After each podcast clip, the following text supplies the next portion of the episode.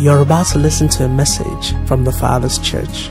The Father's Church is an assembly of believers committed to revealing the fatherhood of Almighty God to this generation through sound biblical teachings and corresponding moral conduct. This message will challenge, encourage, and propel you to fulfill your purpose and live that life that God originally designed for you as revealed in His Word. Be blessed as you listen.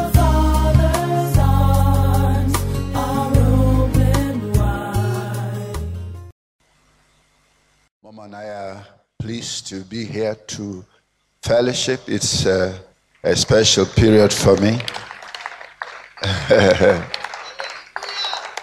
so, everybody says, and the Bible also says, it's an important milestone. So, blessed be God. And, and it's therefore important for us to really take up this faith, not as a religion, but as a personal challenge, determined in our lives to make Jesus known. You know, there's something about religion, coming to church and all of that.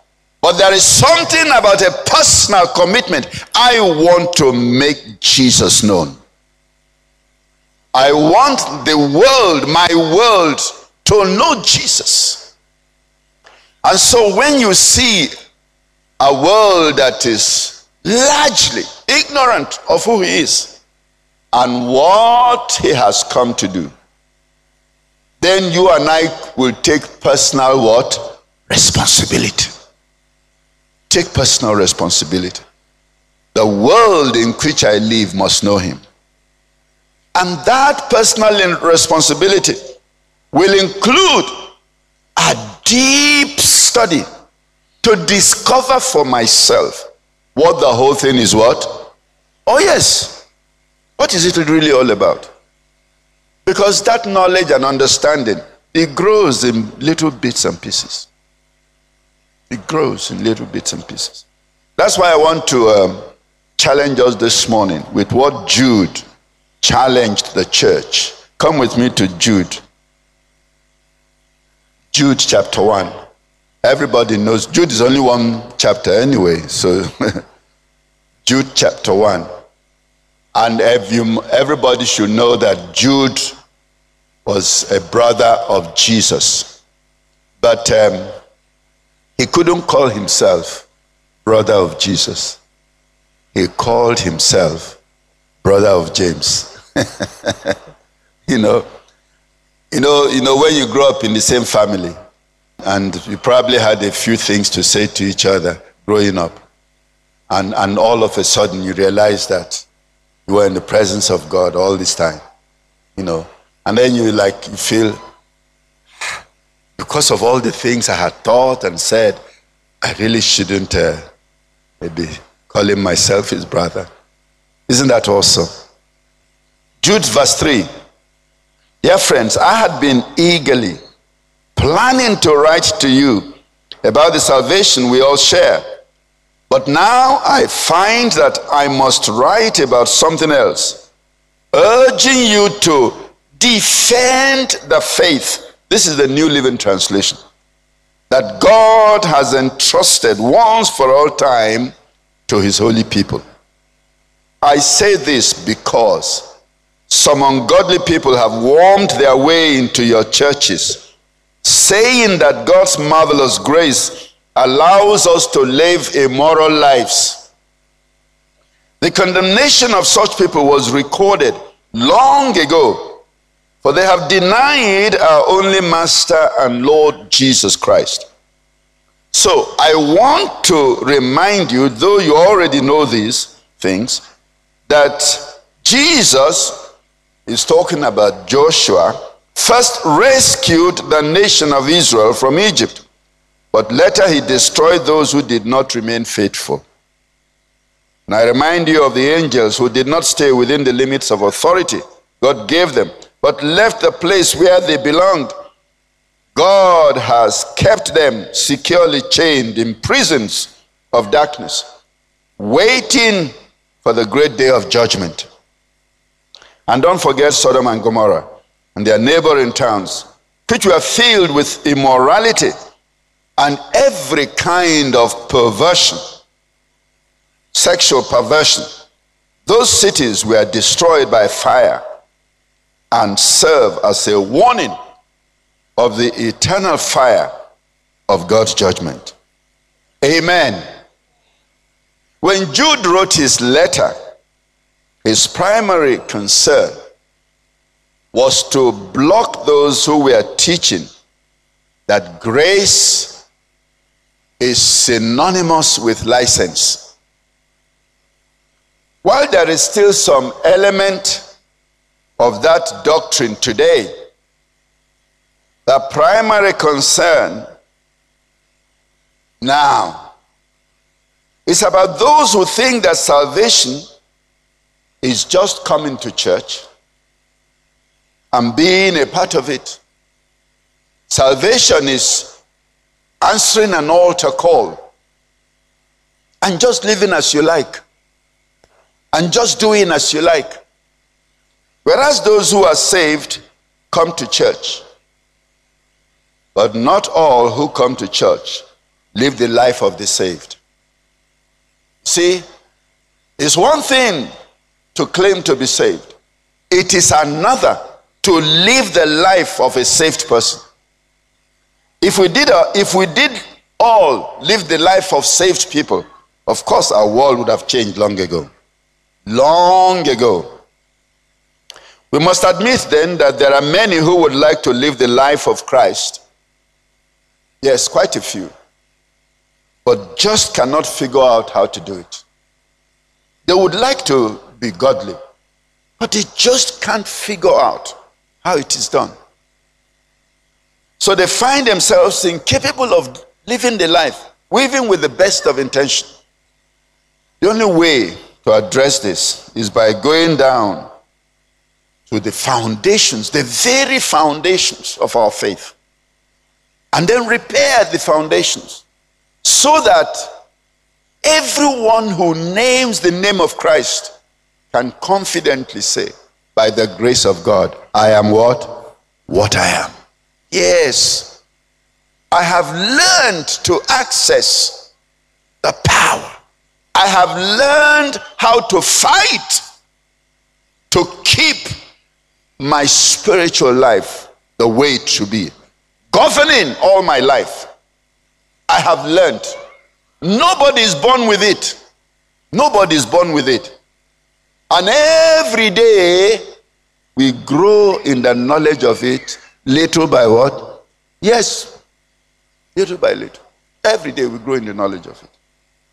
I was um, sharing on spiritual warfare um, recently.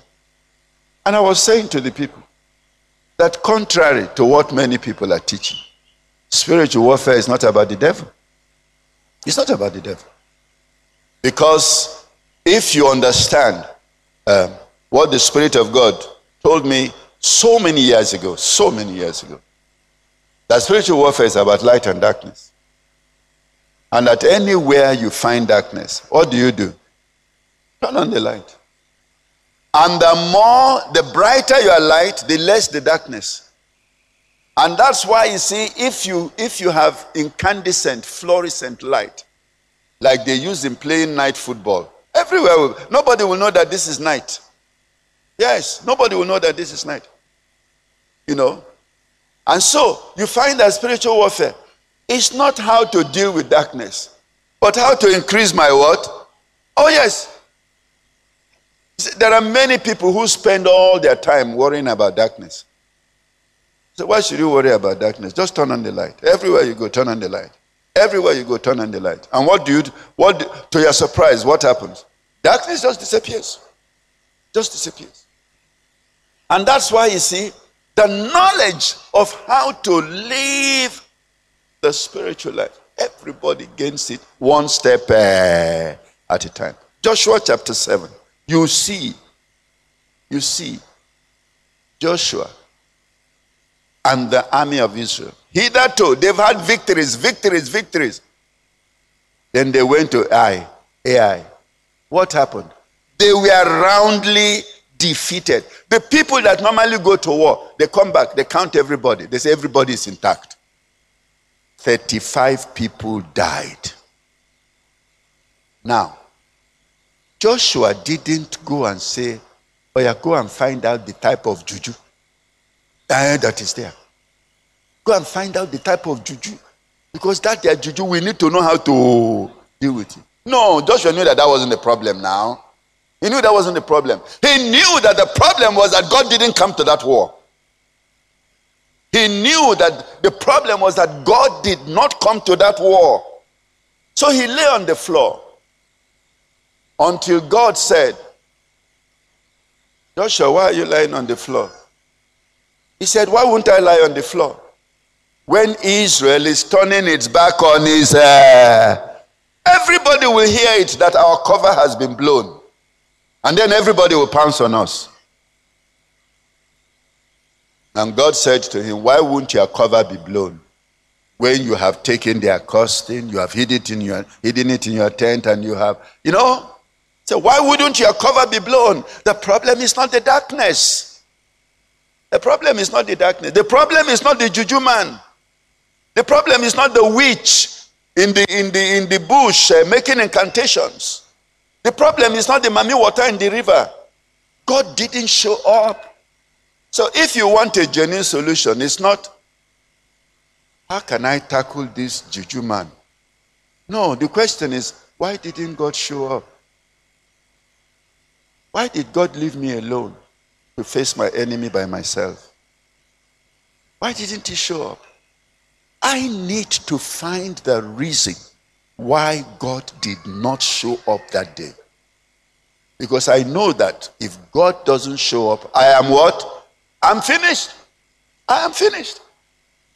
And so the people who mistake spiritual warfare, that is a study of uh, demonology, what they do, what they don't do. I said, that is madness. it's a study of God. What delights his heart? What makes him love someone so that he will always be with that person? The more I understand that, the more I create problems for my enemies. Oh, yes. Because he said, God knows what to do to my enemies. Don't you see Jacob coming back Laban chasing him. And then God coming in the night. Hey, Laban, when you meet Jacob, be careful. Tell him neither good nor but don't be careful what you say to him. So Laban arrives. He said, I plan to do you terrible things. but God warned me last night. Isn't that awesome? So battles of life is about God. On whose side he is what he's doing. You know, it's not about the devil. And that's why you see when the Bible says contend for the faith, you know, you should know what you and I are contending for. It is for his presence. I need to fight so that everywhere I am, I can bring down what? His presence. His presence is with me. Moses knew that. He knew that. That the only thing you need to go through life is the presence of God. Everywhere you are, God is delighted to be with you. Okay? The glory of His presence in our lives, that's what it's all about. Because once God is present, you can take on all comers. And why will you take on all comers? Because God is the creator. Every other person is creature. And you can never compare creator with what? No, with creature. Never. Because uh, by the law of creation, everywhere God is present, every creature must take a bow. By the law of creation. The way things are now, we need His presence, particularly the way things are now. And you know, it's, it's the presence of God that brings about all these unbelievable testimonies. You know, unbelievable testimonies that situations that are impossible, you know, God shows up and everything changes. Everything changes. You know, people don't believe in the impossible. They don't believe in the miraculous until they start to know God. You see? Nobody, nobody can come expecting miracle when you don't know the God of miracles. No, it doesn't work like that. It might work in a Bethesda situation. You know Bethesda? Yes, indiscriminate anointing, floating around, you know. It can work in a Bethesda situation. But that's not the way to lead life. We lead life daily, daily by the anointing, not by miracles. By the hand of God upon our lives, blessing us not by incidental miracles. There are traditional things we do each time we have to deal with this, which is fast and pray. And that's very good. So if you touch the, the, the religious Christian and say, ah, what is the problem? Say this and this and this. Ah, ah why don't you try fasting and, uh, uh, yes, yes, fasting and prayer. You know, some will say, well, try and sow a uh, sow a seed. I went to one church and one bro, one the pastor said they should ask me any question, and one one young man got up and said, "Doctor, if you have a problem and you sow a seed, and the problem is not solved, and you sow another seed and it's still not solved, and you sow another seed and it's still not solved, do you continue to sow and sow and sow and sow and sow and sow and sow and sow and sow?" In other words, the only thing he has ever learned about God is uh, sowing seed. Yes, such is the narrowness, you know. But you know, the, the, the, the, old preachers they told us that God is like the visit of the blind men to the to the zoo to see the elephant. When they came back, they asked one man, uh, uh um, one of them, uh, "What is the elephant like?" He said, uh, "It's a it's a bit malleable. You could twist it." You could turn it. Where was he holding? That long uh, snout that he bends. Another one said it's crumply, you know, is the ear. Another one says it's like the trunk of a tree is the leg. And all of them are describing the same. Uh, yes. And all they need to grow in the knowledge of the elephant is to combine their findings. Yes. That's what a preaching is about. You know, I, I, I know a little, you know a little. We come and uh, compare notes. So that both of us will grow in the knowledge of uh, God. Yes. So, to bring down the presence of God, our Lord Jesus Christ said there are only two principles that God has taught. In Matthew 27, Jesus replied in verse 37. You must love the Lord your God with what? Not some, oh, not some of your heart. You must love the Lord your God with all your heart, all your soul, and all your mind. This is the first and greatest commandment. The two are not equal. The two are not equal. Said the first love is to love the Lord your God with all your heart. Okay? And then the second is to love your neighbor as yourself. So now the controlling love is the vertical love. Okay? I remember discussing this years ago with a pastor. He said to me, The problem is that um, I love God but I don't feel it. I don't feel it. And there are many people who will confess to that. I don't really feel any love uh, for God. Love is knowledge, love is will, love is also passion. We have to feel it too. And so, if um, my heart is like cabin biscuit, how many people remember cabin biscuit? You know, sometimes when you eat it, you have to put water because it is very, very dry. Very dry. If your heart is like cabin biscuit, you have to ask the Holy Spirit to soften it. Yes. Soften it. This my heart is too too hard. It's too hard. It's too detached. It's too indifferent. I need a heart that is warmed up towards God. I need to be passionate about God. Because you see, when you love people and you are not passionate about them, they know now. They know. They know that you don't really care because you feel nothing towards them. So the vertical love, you know, it's a very powerful love because there's something that we call the triangle of love. Every Christian must live in the triangle of love. And you and I must understand what that triangle of love is really all about. Okay? But to love God, first of all, is to obey God.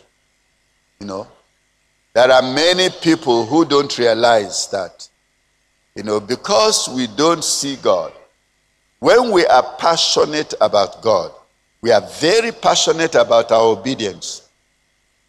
You know, and that's why you can say to people, Do you know that? But for God, I know what I would have done to you. I know what I would have said to you. But I love God, I can't do that. I can't say that. You see, it's the controlling relationship. And you know, when when someone is controlling the way you respond to your world, that person knows how you respond. That's why that's what makes the difference between Christians. One person is very passionate about God, and so they cannot bear to disobey God. Another person can disobey God with, uh, say, please let us leave that matter alone. Let me finish dealing with you the way I think you should be. Uh, yes, I need to deal with you the way I think you should be dealt with. But when you love God, that's the only consideration that controls everything. And God knows it, oh. You see? God knows it. That the reason why you do many of the things that you do is because you love God.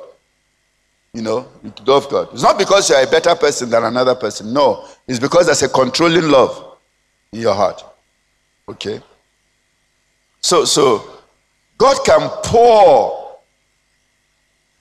God will count on those who truly love Him because they obey him.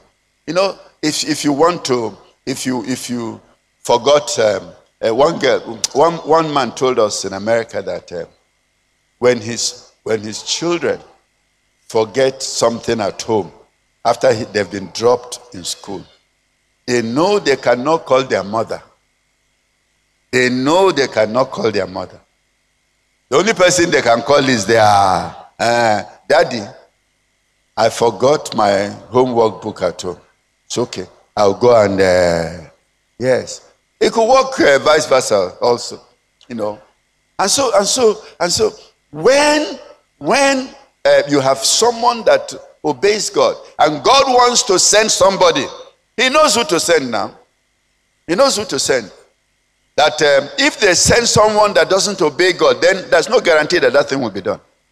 That's what Jesus told the Jews that the man has two sons. He said, Go and work in my farm. This one said, I will go. But he didn't go. The other one said, I won't go. But later he repented and uh, went. So which one? Which one is important to God? The one that said, ah, I will go, I will go. Don't worry, anywhere you send me, I will go.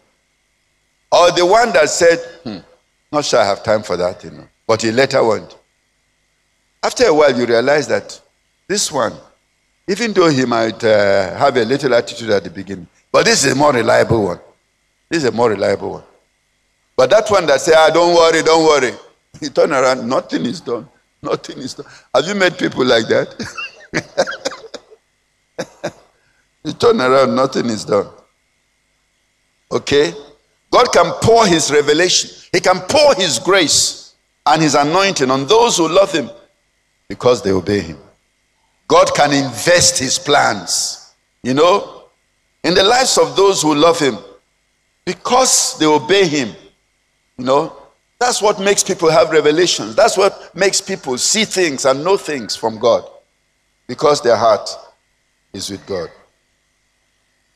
Moses knew that if we are to contend with the world, God has to be present. He has to be present.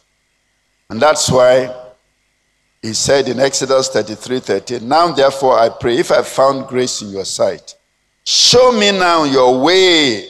Why was he asking for the way? That I may know you and that I may find grace in your sight. Moses said, I need to know the thing that matters to you so that I can be doing it. And then I will find favor with you. You see, people who want to know God, they have different concerns. I want to know what God likes to see in the life of a person so that I can be doing it. I want God to favor me. I want God to be favoring me. That's why I want to know His ways so I can be doing it. And then Moses, not satisfied with that re- response, my presence will uh, go with you and I will give you uh, rest. And you know how Moses responded to that? If your presence is not going to go with us, we are not living here. Uh, how will the world know now that we are different, except that your presence is with us? That is it. Do you know that if you and I commanded in our lives the presence of God because of our response to God, everywhere we went, God is with us, the world will change. Because you see, that presence will answer to every enemy. It will answer to every enemy. Moses wasn't satisfied, so he said in verse 18, Please show me your what? Glory. Why did Moses say, Show me your glory? Because he knew that the glory of the Lord is the presence of the Lord. Yes, that's why God said to him, Hey, Moses, you're asking a very uh, uh, tough thing. But here, but here, I'm going to pass by, okay? And then I will put you in the cleft of the rock. You can't see my glory face to face, so you will see it from, the, from my back. Isn't that awesome? What God is saying to Moses, you can't see my glory except I am what? Present. Yes. And so when a man kneels down, Lord, and says, Lord, I want to see your glory. I want to behold and experience your glory in my life. He's saying, Lord, I want your presence. Because the glory of God is not something he sends ahead. No. He doesn't send it ahead. Everywhere his glory is, then God is there. God is there. Okay? And then Moses also had a um, uh, a hunger for something that um, is really deeper than that, which um, uh, the psalmist told us in Psalm 8 when he said, When I look at the heavens, the works of your hands, this, the moon and the stars that you have made, what is man that you are mindful of him? What is the Son of Man that you pay him any attention? You have made him, verse 5 says, a little lower than who? Elohim. Elohim. Yes, in other words, he said, You made him a little lower than yourself. And you have crowned him with, uh, yes, what does that mean? You have made man to carry the presence. You have taken of your glory and put upon the man so that everywhere he goes, the glory also will. Uh, yes, he, did. he wanted us to carry the glory, not just because we're in his presence. The original idea was for the man to have his own uh, glory. That's why we call it the glory terrestrial. You know, the one that God is carrying is the glory celestial. You know, that's why Jesus would pray in John 17 5. Now, give me the glory that I had with you before the world began. The glory celestial. But you see, the glory terrestrial is just a little uh, quantity. And Jesus brought it back because in, uh, in uh, John 17 22, he says, And the glory which you have given me when I was coming, I have what? Given them. So now you see that you and I are supposed to carry the glory of God, you know. And the only way, like the spirit, there's a spirit in man. But the only way that spirit can become alive is when connected to the Spirit of God. So the Christian, the saved Christian, has the glory of God restored. But the only way that glory will work is connected to the glory celestial. And that's why we need the divine presence. It wasn't supposed to be like that, but the fall made it like that. It's like it's like um, all the privileges of our creation is now by faith. Before it was by birth, now it's by faith. Okay? Now Moses knew the way to this glory. Come with me then to Leviticus chapter 9. Leviticus chapter 9. It came to pass on the eighth day that Moses called Aaron and his sons and the elders of Israel, said to Aaron, Take for yourself a young bull as a sin offering, and a ram as a burnt offering, without blemish, and offer them before the Lord. And to the children of Israel you shall speak, saying, Take a kid of the goats as a sin offering, and a calf and a lamb, both of the first year, without blemish. It's a burnt offering. Also a bull and a ram as peace offerings to sacrifice before the Lord. And a grain offering mixed with oil, for today the Lord will appear to you. Okay? So they brought what Moses commanded before the tabernacle of meeting. And all the congregation drew near and stood before the Lord. Then Moses said, This is the thing which the Lord commanded you to do. For what reason? And the glory of the Lord will what? Ah, yes, so. So if you do this, the glory of the Lord will appear to you. Okay? It is, it is not anyhow. He said, No, there is some. This is what God said. If you want the glory to appear to you, then this is what you need to do.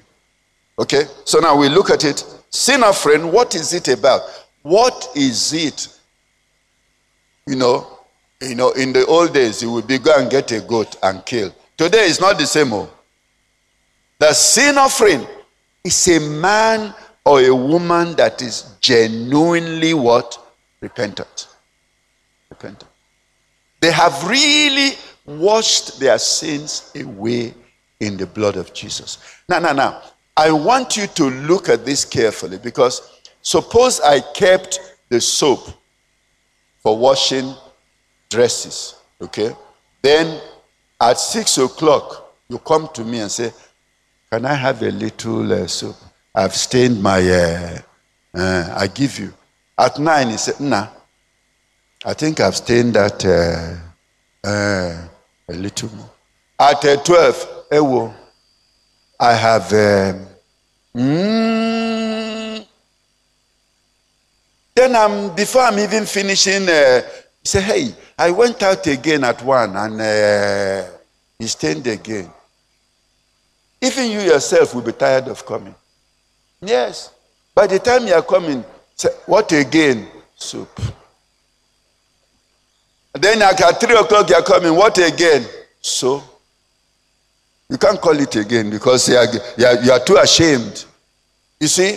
And so you see, you, you, you, you understand that if you if you tear it apart at that level, you realize that it's ridiculous to be coming the same time every day, every day for the same. Uh, yes, that means that repentance is not what? No, it's not. It is not genuine. And you see, God knows when it is genuine.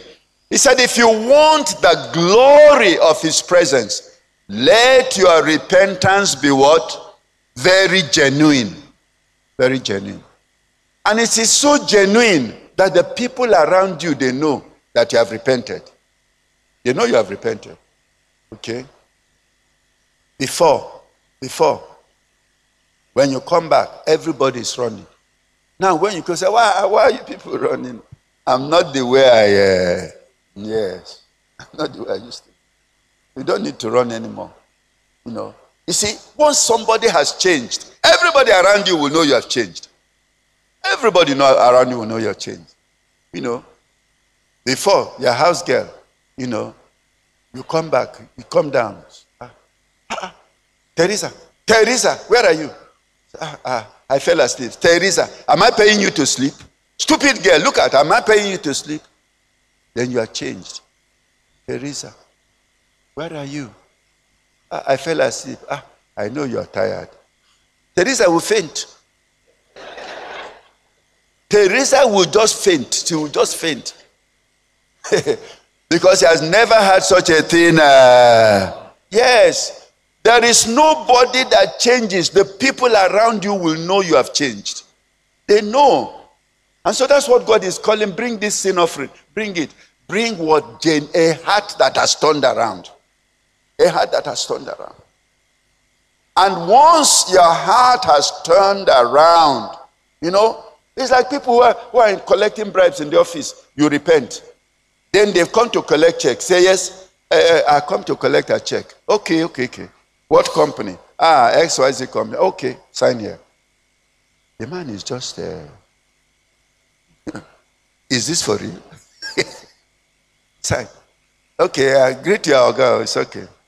Uh, Oga, I, I forgot, uh, forgot what? Uh, that thing I used to bring. Ah, no, we don't do that anymore. The word will go out. Now, if your check is there, run, run, run. That thing they are collecting, they don't.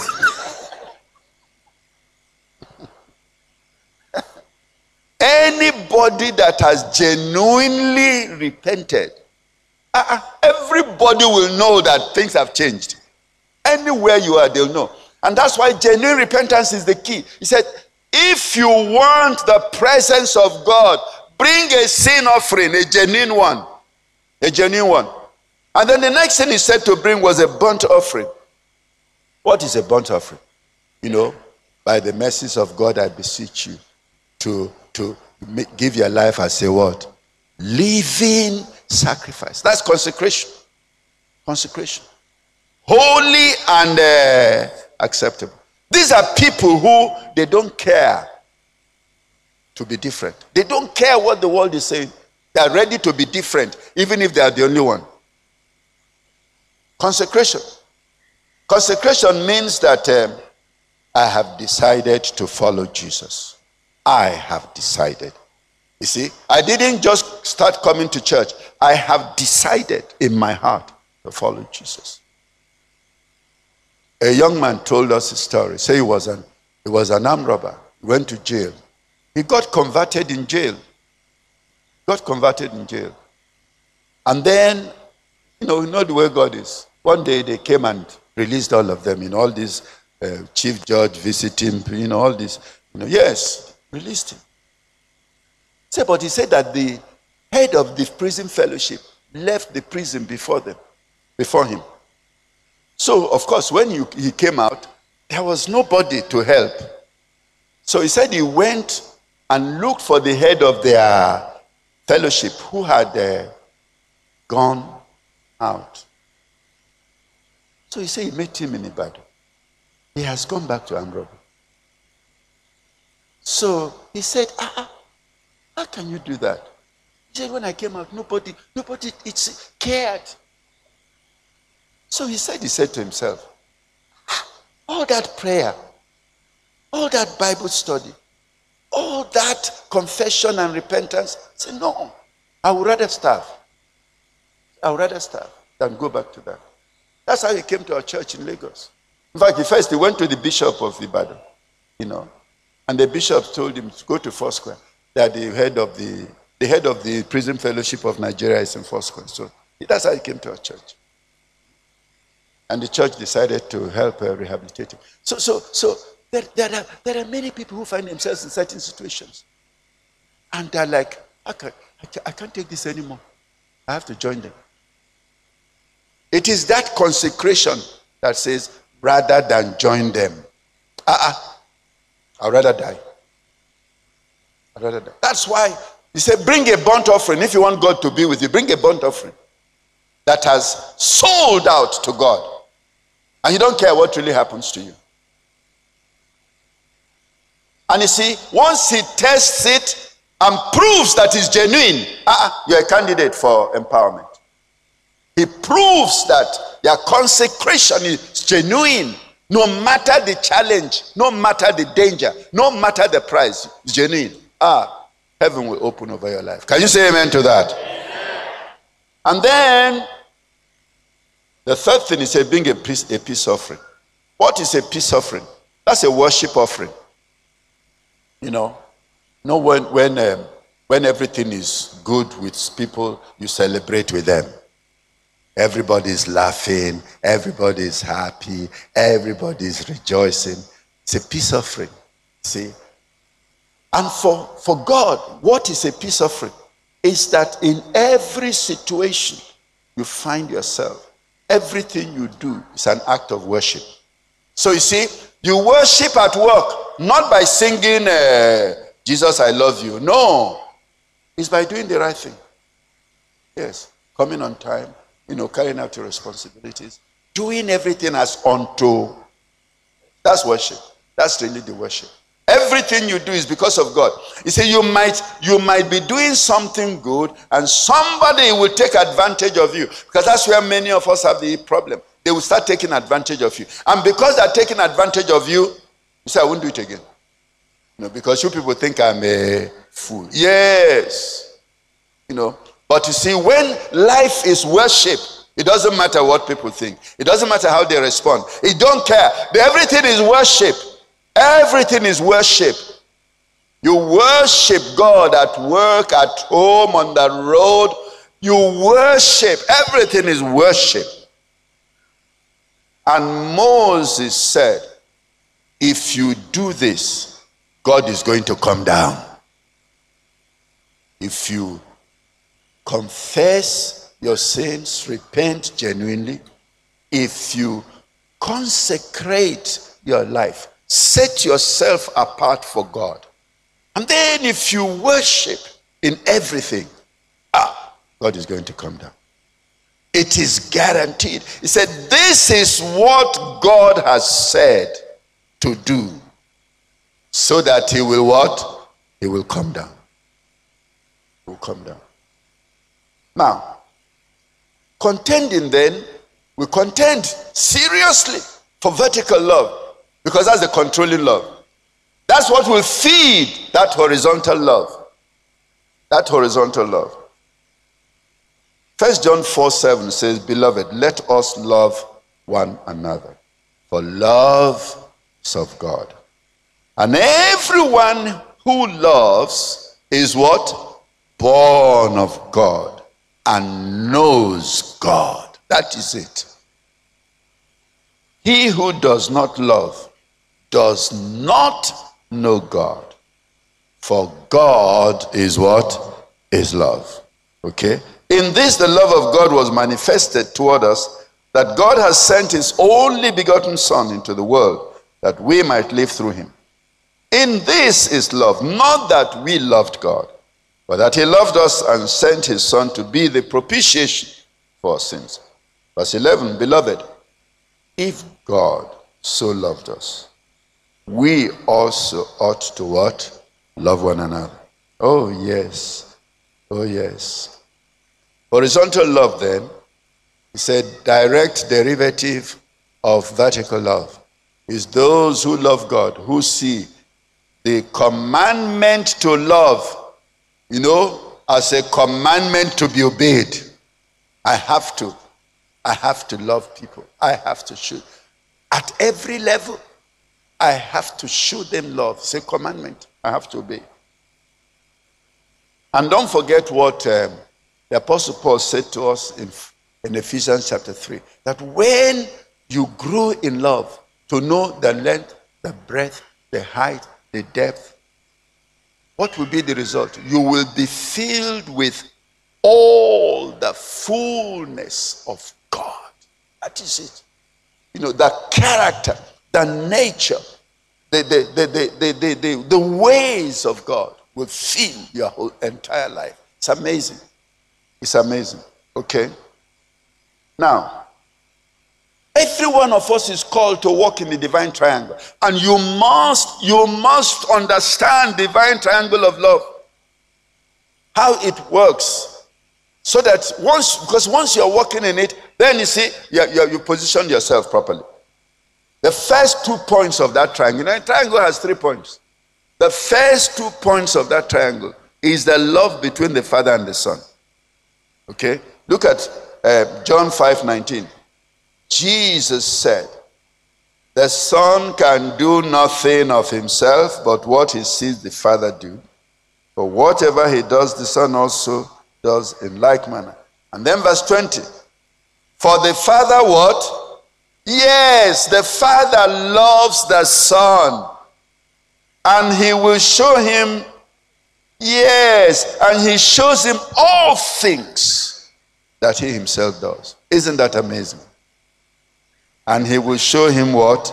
Greater works than this, that the world around you may what? Marvel. These are the two primary points of the love triangle. Okay? Now, the next two points of the love triangle is the love between us and Jesus. Is the love between us and Jesus.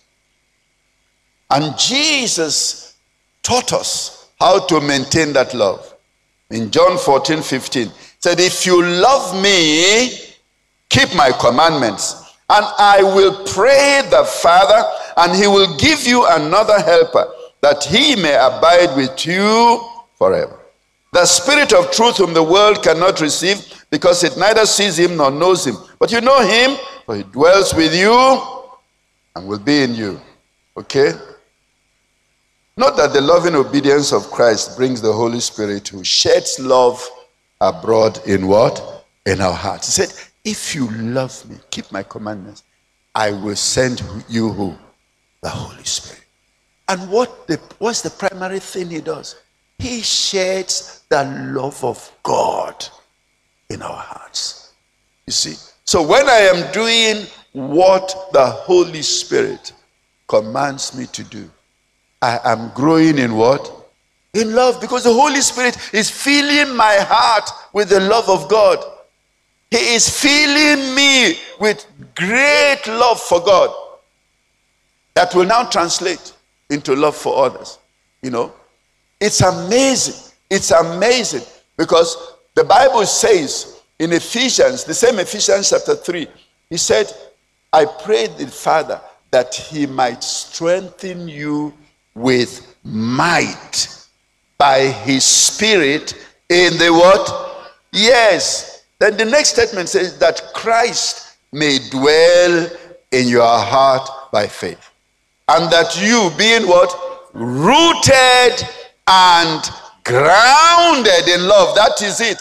He said, The Holy Spirit comes and dwells in my heart and gives me strength in the inner man so that the life that Christ lived will now become evident in my heart. And then, once that takes place, I am able to be rooted and grounded in love. I will become love, expressing love everywhere, everywhere.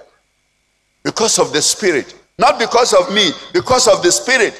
So Jesus said, when you obey me, so understand the second two points of that love triangle. That when you obey me, the spirit is going to come and be working in your heart. And then you'll be begin to be filled with love. And then the more you are filled with love, the more you are filled with the fullness of who? Yes, all kinds of powers, gifts, revelations, all kinds of things are happening to you naturally naturally. Okay, these are the two important points of love. Now, what, what is the final connection? You see, so now we have the love between God and the Son, the love between the Son and me. It remains the connection between God and me. Okay? Now we go to John chapter 16. You know, to, to see that third connection. Verse 26 says, In that day you will ask in my name. And I do not say to you that I shall pray the Father for you. For the Father himself loves you. Why? Because you have what? Yes. And have believed that I came forth from God. Now, now, now. See now.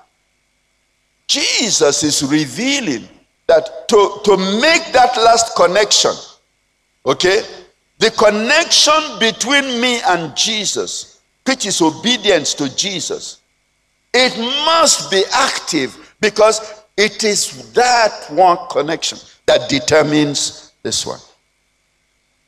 He said, When I obey Jesus, God will love me because I love Jesus. You see? That's why I tell you that the knowledge of God it grows in uh, tiny, tiny bits. Before I will kneel down and say, Lord, I, I love you, I love you.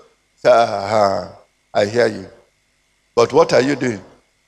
he said, No.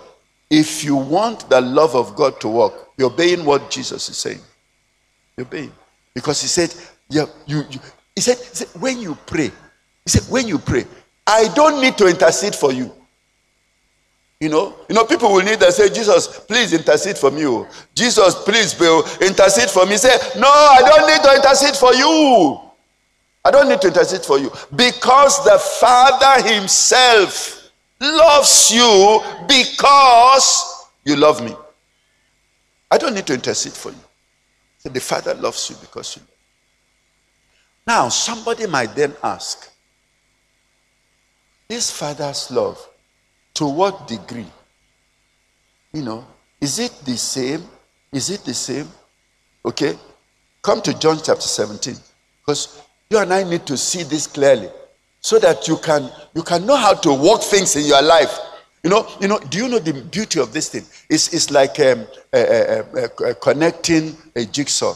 You know, when you put one piece here, it doesn't it doesn't seem as if it's going anywhere.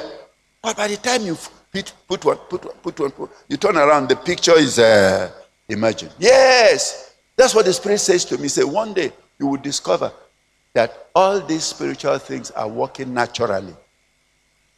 Why are they working naturally? Because you have, you have turned the spiritual to become normal. You have made the spiritual normal. And then things will be working normally. You know, because that's the way Jesus lived here. You know. Verse 20 says, I do not pray for these alone, but also for those who will believe in me through their word. That they all may be one, as you, Father, are in me, and I in you. That they also may be one in us, that the world may believe that you sent me. And the glory which you gave me, I have given them, that they may be one, just as we are one. I in them, verse 23, note it carefully. You in me, that they may be made perfect in one, and that the world may know that you have sent me, and have loved them how? That is it. Said, you see, the world, by, by the time I'm loving Jesus, by the time I'm obeying Jesus, God is loving me the same degree he loved Jesus. That's what we call the love triangle. There is no magic to it. Anybody can get it working in their life. You and I can get it working in our lives. The love triangle. You are in that love triangle where things are working supernaturally, and the supernatural has become what? Normal. The supernatural has become normal. Because you have come to understand that it's not about religion. You know, you can come and sing and dance like we have done today, and there's nothing wrong with it. But it's really about understanding how to work the system. You know, you know, I went to camp. You know, I have a house in our camp and uh, we have a generator there. I went there, and a group of women were staying in the house. There was no light, but they were in darkness. But there's a generator there. I said, Ah, why are you people in darkness? There's a generator here. Said, we don't know how to work it. Okay, so uh, I told my driver, yeah, let's go and bring the generator, bring all the generator, put it on. I went to Ibadan. Then when I came back, okay, they were still on the generator. I said, okay, can we show you how to work it now? Because we're about to go back to Lagos. They said, no, switch it off and carry it back inside. that is it. That is it. That is it. That's the way me say, can you learn how to work this thing so that it will be working for who? Yes. Can you learn how to work this thing now? There's no magic to it. There's no magic to learn to work this thing, then it will be working for you. You know. Say, no, Pastor, when um, when I come to church, you will work it. You know, I can't really work this thing. But you know, it is simple enough that all of us can what? Yes, we can work it. We can put it to work in our lives. So that we can then contend with all the powers. So we wrestle not against uh, flesh and blood, against principalities, against powers, against the rulers of darkness of this world, against spiritual hosts of wickedness in high places. That's it, oh. They control everything. They control everything. No, the devil said to Jesus, All these things you see, they are mine to give to. Yes. But they're not supposed to control everything. They're not supposed to. That's why the Bible said God has given him what? A name that is above every name. That at the name of Jesus. But here is the problem. Okay? I am wanting principalities, powers, rulers of darkness of this world, spiritual hosts of wickedness in high places. I want them to bow when I command them in the name of Jesus. I want them to obey. But me, myself, I am not obeying. It's not going to work. That's the problem. That's the problem. I get into a place, I said, ah, ah, there must be sanity here now. In the name of Jesus, I take captive every principality, every power, every ruler of darkness of this world, every spiritual host of wickedness in high places performing here.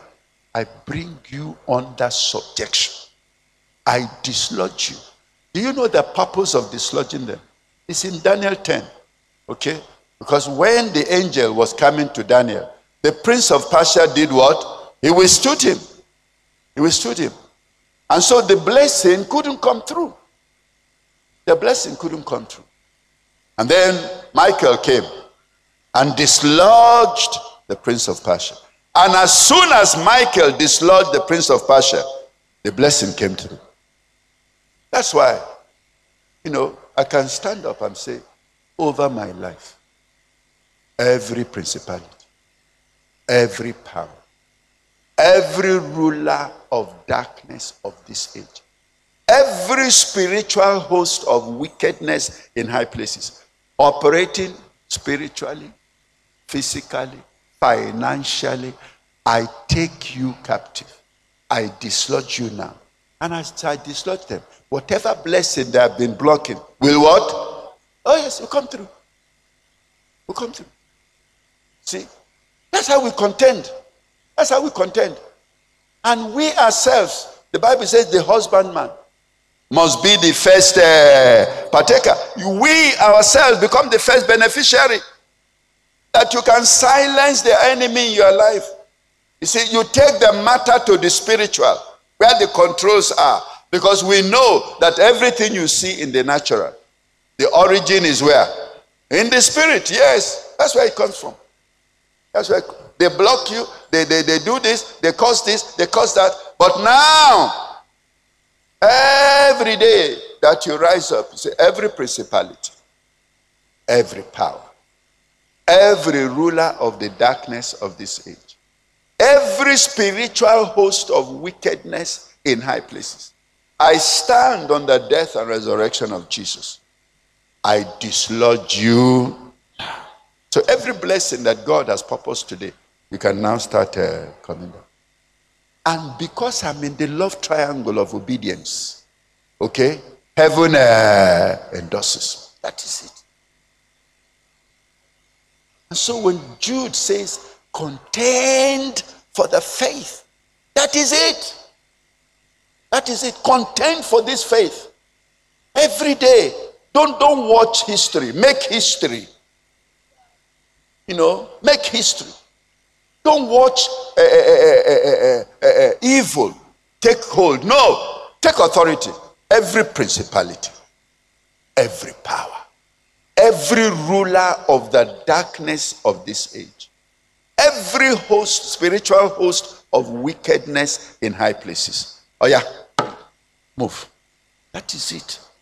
And then, whatever uh, God had ordained that is being hindered will now uh, come through. Can you imagine? If you are doing it, I am doing it. Every believer in our Lord Jesus Christ, from Kontagora to to, to, to Kaura every corner, every corner. That he's doing it. He's doing it. And they are in the love triangle. We will wake up one morning, we find everything has changed. Yes. We will wake up one morning, everything has changed. It is because you and I are spectators. We are spectators. And we do not know how to bring down the divine uh, prayers. He said, This is what God has ordained. This is what God has commanded. So that God can come and uh, walk with you. And that's why God is saying to you and I today, let us change our story. Not only just in our lives, but where? In our country. Let us change the story. We can change the story. We can change the story. Numbers matter. Numbers count. Numbers. Abraham said, Will, will, will, will 50 people do it? He said, Yes, so 50 people will do it. Say 45. Say they will do it. 40, they will do it. 30, they will do it. 20, they will do it. 10, they will do it. That is it. Numbers count. Numbers count. And nobody needs to know your name. Nobody needs to know your name. You may be the one, actually, because of the quality of your obedience, you may be the one controlling everything. Every morning you lift up your every principality, every power, every ruler of darkness of this age, every spiritual host of wickedness in high places, positioned to hinder what God wants to do today. Oh, yeah. In the name of uh, Jesus. And then you turn around every day, you see how God is working. Because you've dislodged the powers. That's what the revelation from the book of Daniel. That the moment you dislodge them, the blessing comes true. I don't know who you are listening to me now. You see, the reason why the truth must be preached is because you don't know who God will use. You don't know where the, the real uh, uh, uh, uh, devil holding the country and the jugular. You don't know where, but that may be where you are. That's where that devil is really located. Okay, I'm doing my own where you are, but it's all kinds of uh, demons uh, uh, spoiling cassava and uh, yam, you know. Of yes, of consequence, but not like that. But where you are is where the, the, the main the main people are sitting. And it doesn't take anything different. The same, the same repentance, the same consecration, the same worship. That's what it takes for the presence to come down, and then they'll be dislodged. They'll be dislodged.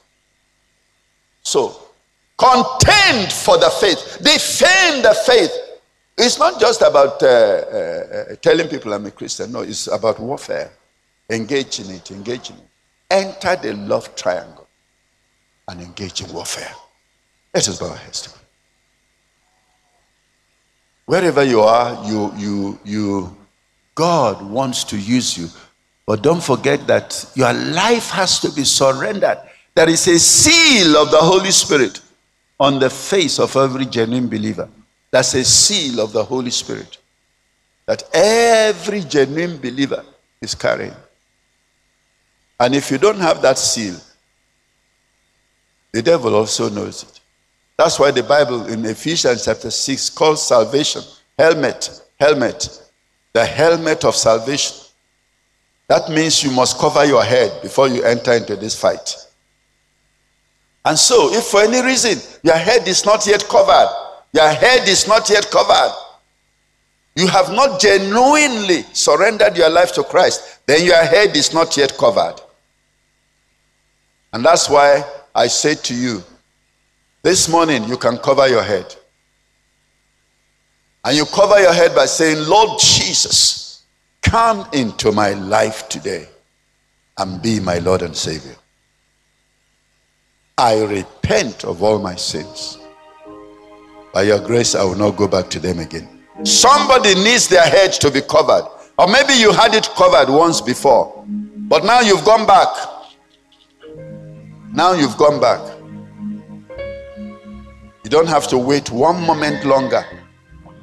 Just say to him, Lord Jesus, sorry, I missed my way. I return to you again to have my head covered.